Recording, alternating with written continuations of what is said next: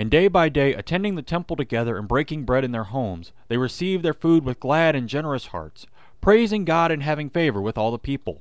And the Lord added to their number day by day those who were being saved. Acts 2 46 47. The earliest congregation in Jerusalem met daily, both in the temple as well as in their own personal homes.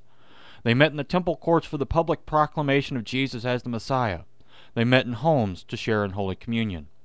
This daily celebration of their newfound Christian freedom is wonderful. It serves as an example for us. Not only should we be in the worship services of our local congregation, we should also be in God's Word on a daily basis. While we may not be able to have a worship service every day, we should set aside a piece of the day in order to study God's Word. Make that a practice today. See where God will take you in His Word. Amen.